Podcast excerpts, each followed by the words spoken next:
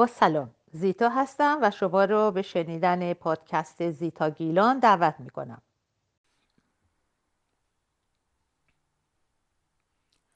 با سلام. این برنامه 167 پادکست نوا به تهیه کنندگی آقای اسد علی محمدی است. امروز پنجشنبه 9 بهمن ماه 1399 خورشیدی 28 ژانویه 2021 مسیحی است.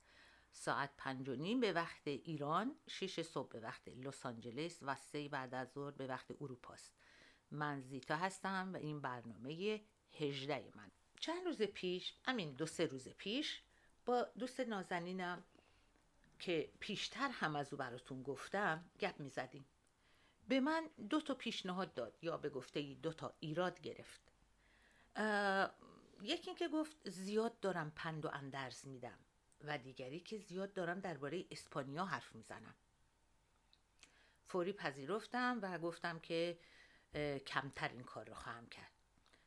هنگامی که از آدم انتقاد می‌کنن یا چیزی رو با آدم گوش زد می‌کنن نباید بحانه های علکی بیاریم و با پررویی کار خودمون رو بیشتر خراب کنیم. این یک پیشنهاد بود پند و اندرز بود. امیدوارم که نه. ببخشید. امروز تلاش می‌کنم که نه درباره اسپانیا حرف بزنم و نه پند و اندرز بدم. به جاش درباره یک زن حرف می‌زنم که هیچ بستگی و وابستگی به اسپانیا نداره. خب به جز اینکه زبانش اسپانیاییه. درباره خانم ایملدا رمدیوس مارکوس. خب حالا چرا درباره این خانم؟ البته که انگیزه های خودم رو دارم. ولی من داستان زندگیشو میگم و برداشت رو به خود شما می‌ذارم. برای این کار نخست ناچارم گریزی بزنم به کودک خاطرات کودکی و نوجوانی خودم. شما دیگه من می‌شناسید. این نخستین باری که چهره این خانم رو دیدم و نامش رو شنیدم در اون سالهای دور و خوش ایران بود که من در ایران زندگی می‌کردم سال 1350 تنها غم و قصه من مانند هر نوجوانی در اون دوران آوردن نمره خوب در کلاس بود و داشتن کمی پول توجیبی به اندازه خریدن یک مجله، یک سنجاق سر، یک دستکش یا یک روبان مو. گاهی بین خرید یک سنجاق سر یا مجله جوانان که عکس گوگوش پشت پشت جلدش بود با خودم درگیر می شدم و نمی‌دونستم کدوم رو بخرم. کفش و کیف و لباس رو هم که پدر مادر می خریدم و ما نقش زیادی در مدلش و رنگش و جنسش نداشتیم. البته یک مجله بود هفته نامه بود یا شاید هم ماهنامه بود درست به یاد ندارم. در ایران منتشر می‌شد به اسم بوردا. از نامش پیداست که خارجی بود. ولی خب به ایران می‌رسید و یک کمی هم گران بود. و یک هفته نامه مد بود. تاپ مدل های اون زمان که نامی ترین اونها تویگی بود در کنار چند تا مدل دیگه مدهای روز اون دوره رو که خب مربوط به اروپا بود بیشتر به نمایش میذاشتن. و یه صفحه وسطش یک کاغذ بزرگ چهارتا هم می اومد باهاش وصل بود بهش می اومد که اون الگو بود که می‌تونستیم از روی اون الگوها برای خودمون لباس درست بکنیم. و ما با کمک مادر اون رو نه خیلی آسون از اون مجله الگوها رو در می آوردیم رو پارچه مینداختیم برش می‌دادیم و مینداختیم میدوختیم. باور کنید که کار آسونی نبود کار دشواری بود. یکی اینکه مدلی که مناسب باشه زیاد نبود چون مدها اروپایی بودن و ما هم خیلی نوجوان بودیم و خب اجازه نداشتیم که آستین حلقه‌ای بپوشیم یا خیلی تنگ باشه یا یقش باز باشه. بعد که به هر حال یک مدلی رو انتخاب می‌کردیم که مناسب ما باشه ممکن بود که الگوی اون سایز ما در اون مجله نیومده. ما هم که اونقدر خیاط نبودیم که بتونیم اون الگو رو متناسب خودمون بزرگ و کوچیک بکنیم. و اگه این کار رو می‌کردیم باید اون پارچه رو مینداختیم دور چون به حال یقه یا سر آستین خراب می‌شد. زمستون هم کاموا و میل بافتنی دستمون بود. برای خودمون بلوز میبافتیم کلاه میبافتیم. این بود تمام آخر شیک پوشی برای ما. خب اینا رو گفتم که شما بدونید که چرا این خانم ایمیل در رمدیوس مارکوس به یادم مونده. گفتم که سال 1350 خورشیدی بود. سال برگزاری جشنهای 2500 ساله شاهنشاهی ایران. چند چیز رو از اون روزها به خوبی به یاد دارم که براتون میشمارم. یکی اینکه تلویزیون رنگی همون روزا به ایران اومد و قرار بود که نخستین برنامه رنگی از تلویزیون پخش بشه که چشمک یا رنگارنگ بود. نامش یادم نیست ولی خب گوگوش نازنینم اون رو اجرا می‌کرد. و گفته بودن که این نخستین برنامه که به صورت رنگی فیلم برداری شده و من خیلی هیجان داشتم که گوگوش رو با لباس و آرایش رنگی تو تلویزیون ببینم. بعد فهمیدم که باید دستگاه تلویزیون هم رنگی باشه گیرنده هم باید رنگی باشه و ما تلویزیونمون سیاسفید بود و این منو خیلی قصه دار کرد. به جاش چند روز تعطیل بودی که خب تعطیل بودن همیشه مایه نشاط و خوشحالی دانش آموزانه. سومین چیزی که به یاد دارم از اون دوران این بود که برنامه های شاد و موسیقی و فیلم بیشتر پخش شد اون رو چهارمیش که این خیلی جالبه نام یه آقایی بود به نام هایل سلاسی امپراتور اتیوپی. من تا اون زمان نام او و کشورش رو نشنیده بودم و برام خیلی جالب بود. البته در دفاع خودم باید بگم که این ناگاهی من خیلی بزرگ نبود. چون در اون روزها ما ایرانیا خیلی شیک و جستی بودیم و تنها درباره کشورهایی مانند سوئد و فنلاند و دیگه خیلی خودمون رو دست پایین می‌گرفتیم. فرانسه و انگلیس و آلمان بها می‌دادیم و حرف می‌زدیم. و خدایی نکرده کشورهایی مانند یونان و اسپانیا و قبرس و اینا اصلا شایسته ما نبودن. ما خودمون رو همیشه برابر اونها می‌خواستیم و درباره اونها حرف زده می‌شد. دیگه کشورهای مانند سنگال و سومالی و یا مالزی و اینا تازه شاخ شدن یا کره. اون موقع اینا جزو کشورهایی که ما حتی بهش نگاه بکنیم هم نبودن. بنابراین اتیوپی خب نمیشناختم و چیز جالبه هم دیگه ای هم که درباره این آقای هایل سلاسی بود این بود که یک آقای کوچک اندامی بود و بین مهمانان جشنهای 2500 ساله از همه سالمندتر بود و به همین خاطر همیشه در صف نخست قرار می گرفت و در کنار شهبانو که خب یک بانوی قد بلند هستن راه می‌رفت و این هم خیلی جلب توجه می‌کرد. چیز دیگه که خوب یادم مونده رسیدن مهمانان به فرودگاه. اون شاهزاده ها و شهبانوها و همسران سران کشورهای بلندپایه گوناگون و با اون لباس های شیک و زیبا که خودش بیشتر از صد تا بوردا دیدنی بود. و همینطور پیشواز کنندگان اونا که می‌رفتن پای پله های هواپیما به اونها خوش آمد می‌گفتن. خیلی دیدن. اونایی رو که خوب به یاد دارم پرنسس آن هست که دختر پادشاه یا ملکه انگلیس گریس کلی مال موناکو همسر پرنس رنیرو اینا که لباس ها و اینها چشمگیر بود و یا برای ما بیشتر شناخته شده بود. اما مدال طلای لباس های چشمگیر و جواهرات زیبا رو میدم به همین خانم ایملدا رمدیوس مارکوس. او لباس های خیلی شیک و قشنگ و رنگارنگ و شاد می پوشید به ویژه آستینهاش خیلی جالب بود چون حجم زیادی داشت پف داشت و این خیلی چشمگیر بود و پس از اون هم در همه جهان مد شد و در مجله بوردا هم پس از اون لباسهایی با اون آستین ها می اومد خب این جنبه های جانبی و خودمونی این خانم بود و بر اینکه ادامه بدم درباره زندگی سیاسیش پیش از اون گوش می‌کنیم به خیام خانی چند تا از بچه های دروازه شمرون و بعد ادامه میدیم. اسرار ازل را نه تو دانی و نه من این حرف معما نه تو خانی و نه من هست از پس پرده گفتگوی من و تو. چون پرده در افتد نه تو مانی و نه من. بهنام از نیریز فارس. هنگام سپید دم خروس سحری دانیز چه رو همی کند نوهگری؟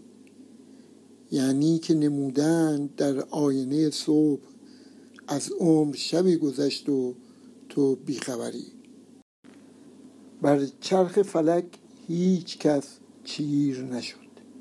و از خوردن آدمی زمین سیر نشد.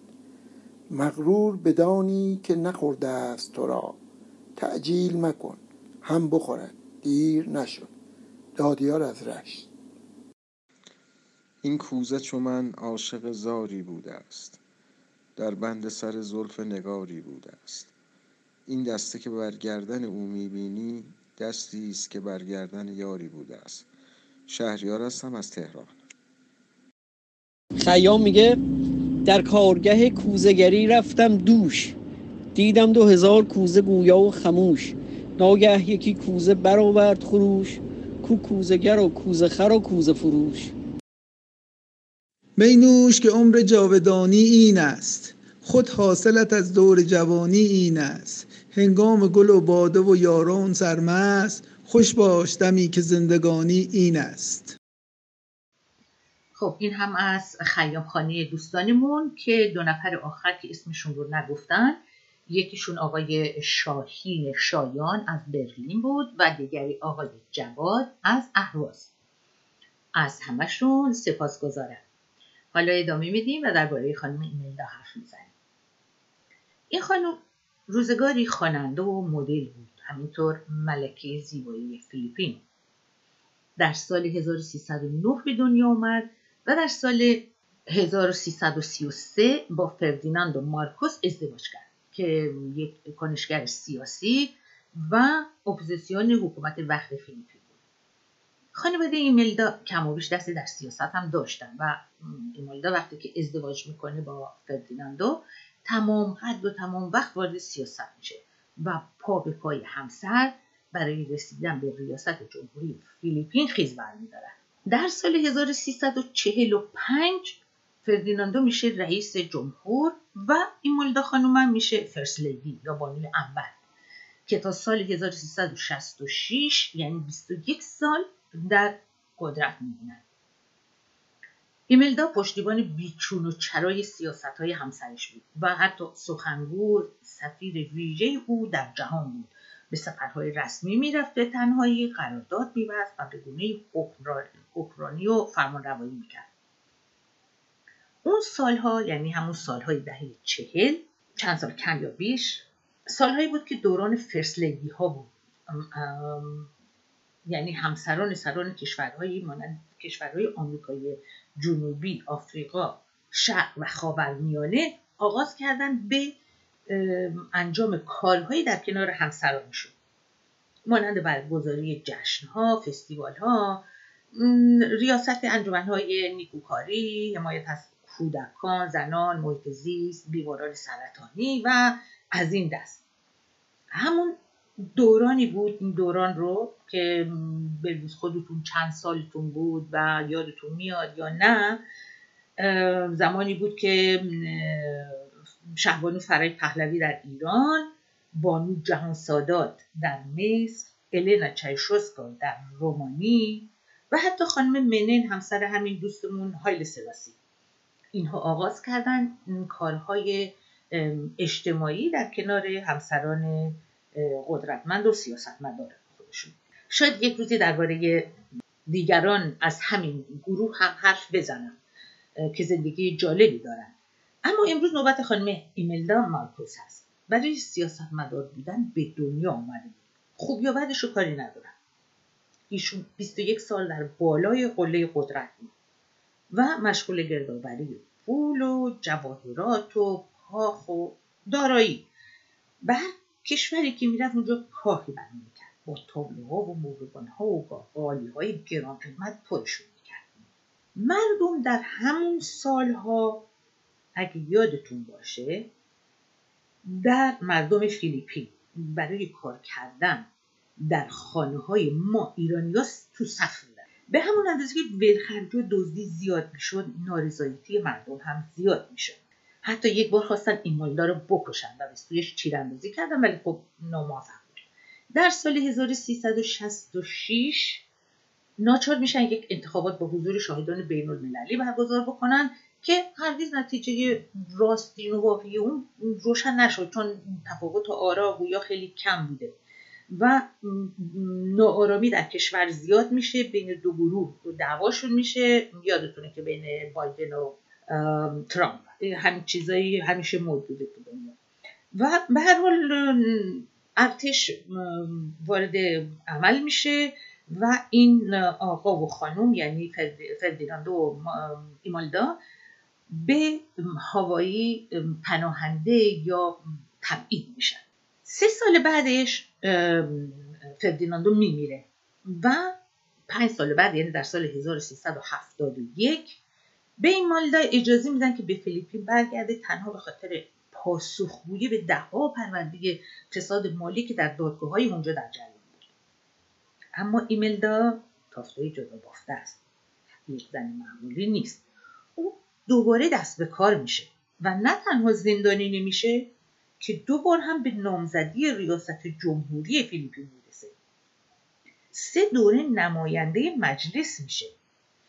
در فعالیت های سیاسی پسرش هم همکاری بسیار زیاد می‌کنه و اون هم فرماندار میشه. در همون سالها یک عطر و یه سری جواهرات جواهرات طراحی می‌کنه به بازار میده به نام خودش که بسیار هم پرفروش و موفق بوده و هست. و از این پس میشن یک طراح و سلبریتی در فیلیپین و اون نقش همسر دیکتاتور بودنش کمی کمرنگ میشه. جایگاهش هم میره بالا. در سال 1381 هم یک فیلم از زندگیش می‌سازن یک مستند. تا فسادها و بدیهای دیکتاتوری او و همسرش رو به جوانان فیلیپین بشناسونن. اما خب این خانم خوششانس هم هست. همین فیلم حتی باعث میشه بیشتر شناخته بشه و محبوبتر بشه و فروش بیشتری بکنه و زندگی به کامش باشه. از ولخرجی و همین بس که وقتی فیلیپین رو در اون سال 1366 ترک می‌کنه هزار جفت هزار جفت کفش در کاخ ریاست جمهوری به جا می‌ذاره. در طول سالا تونستم پاره از داراهایی های او رو پس بگیرن تنها یک بار 684 میلیون دلار از بانک سوئیس به فیلیپین برگردانده میشه. و گاهی هم پاره از جواهرات تابلوهایی که در کاخهای پراکنده در سراسر جهان داره ازش پس می‌گیره. اما اون همچنان غرق در جواهرات و لباس های زیبا زندگی می‌کنه. و به برنامه های تلویزیونی نچندان جدی مانند شومانم دعوت میشه و در اونجا حرف می‌زنه گفتگو می‌کنه. حالا 91 سالشه. از زیبایی اون سال 1350 که منو جلب کرده بود چندان چیزی باقی نمونده. اما اون کاریسما رو هنوز از دست نداده. و خیلی از مردم فیلیپین هنوز دوستش دارن. در پاسخ به خبرنگاری که ازش پرسید دوست داری مردم تو رو چگونه به یاد بیارن؟ گفت روی سنگ گورم بنویسید در اینجا عشق آرمیده است. بله. تاریخ پر است از چهره های بد خوب زشت. اما ویژه استثنایی. هم هیتلر در تاریخ است هم گاندی. خواندن تاریخ آسان است. گاهی هم دشوار است. زیباست گاهی هم دردناک است. اما بایسته است لازم است. بگذاریم بریم سر پنج واژه خودمون. شتاب نه عجله. کنارگیری نه استعفا. برداشت نه استنباط. یادآوری و گوشزد نه تذکر. گردآوری نه جمعآوری. خب من فکر می‌کنم که با این برنامه خیام خانی رو به پایان برسونیم. و به از اینجا به آقای خیام میگم این توفه درویش بود. از طرف خودم و دوستانی که به این پادکست گوش می‌کنن و خیام خانی خودشون رو فرستادن. همین این بود که در کشکولمون داشتیم. امیدوارم که مورد پسم قرار گرفته باشن با این حال برای این هفته میریم سراغ یکی از دوستان دختر من که اسمش هست ایمن و ایشون خودشون سودانی هستن. به چند زبان حرف می‌زنن. چون پدرشون سالها اینجا سفیر بوده. از سودان مادرش هم حتی سفیر بوده و این دو تا دو بیتی رو ایشون به زبان عربی می‌خونن. بعد همون رو یک خواننده به نام ولا الجیدی این خانوم این اشعار رو می‌خونه. البته باید بگم که پیشترها همین رو شادروان زندیات ام کلسوم خونده. ولی چون به نظرم این ضبط این خانم جوان که الان براتون می‌ذارم کیفیت بهتری داره این رو می‌ذارم که چون به اندازه کافی من الان مشکل ضبط دارم. میبخشید می‌دونم بعضی جاها صدای مهمان کمی بلندتر یا کوتاهتر هست. من خیلی وارد نیستم این میکس رو و شما خودتون میبخشید. بنابراین حالا گوش می‌کنیم به این خانم ایمان که این شعر رو دو, دو تا دو بیتی رو به عربی می‌خونه. من خیلی کوشش کردم که ببینم این کدوم از دو بیتی های خیام هستش که روش این آهنگ گذاشتن و این خانم می‌خونه. ولی راستش نتونستم بفهمم. البته میشه فهمید که وقتی که می‌خوان این آهنگ رو بذارن که یک خواننده ای بخونه به یک زبان دیگه اون مفهوم و اسانس اون دو بیتی ها رو می‌گیرن نه یک برگردانی واژه به واژه.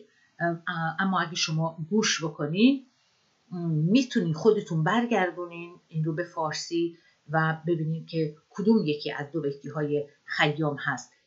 من دانش عربیم خیلی کمه ولی این نسبتا میشه گفتش که آسون هست. همه ما این واژه ها رو می‌شناسیم که میگه سمعت صوتا هاتفا فی السحر نادا من الغیب قفات البشر. حبو املا الكاس المنى قبل ان تملا کاس العمر کف القدر. شنیدم صدای حاطف رو در سحر که از غیب به من می‌گفت بیدار شو جامت را پر کن پیش از آن که جام عمرت پر شود. و دومی که میگه لا تشقل البال به مادی الزمان ولا رأتی العیش قبل الاوان و اقنم من الهادر لذاته فلیس فی تعلیا للامان مشغول نکن خودتو به زمان ماضی و عیشت رو پیش از اون که بدونی چی میشه خراب نکن. از حاضر از حال لذت ببر که در طبع زمانه نیست. امان امان نمیده بالا حالا گوش می‌کنیم به صدای امان که بسیار زیباتره و خب قشنگتر می‌خونه. من در مورد این خوندن به عربی و برگردانش همه نوع ایراد و خنده و جوک میپذیرم چون می‌دونم نباید این کارو می‌کردم. کار خطرناکیه. آبروی خودم بردم. اما خب حالا یه کوچولو هم می‌تونیم به من بخندید من اینجا از ایمان زیبا تشکر میکنم. اگه اجازه بدین به عربی بهش میگم. ایمان بنتی شکرا جزیلا. سمعت صوتا هاتفا في السحر. نادى من الغيب غفاة البشر. هب املأوا كأس المنى قبل أن تملأ كأس العمر كف القدر. لا تشغل البال بماضي الزمان ولا بآتي العيش قبل الأوان. وأغنم من الحاضر لذاته. فليس في طبع الليالي الأمان.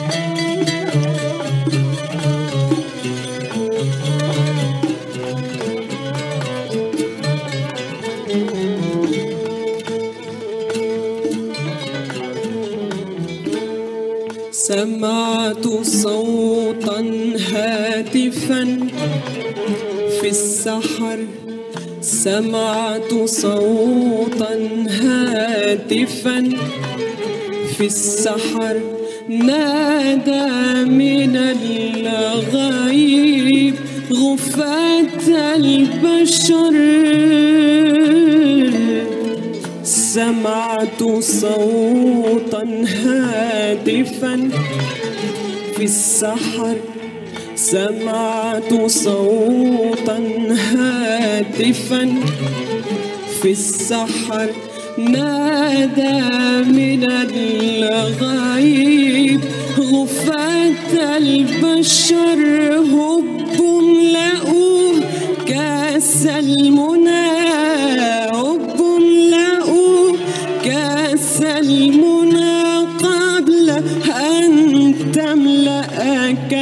سل عمري كف القدر.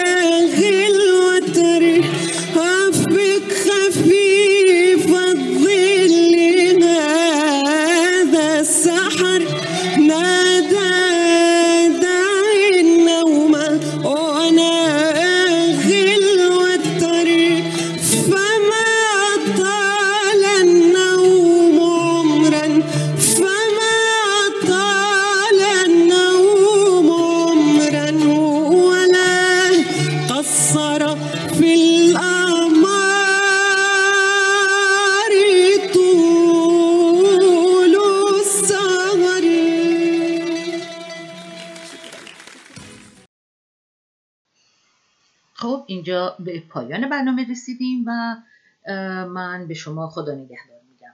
شما رو این بار به خدای زنان تاریخ ساز می سپارم کم هستن اما هستن. تا هفته آینده خدا نگهدار.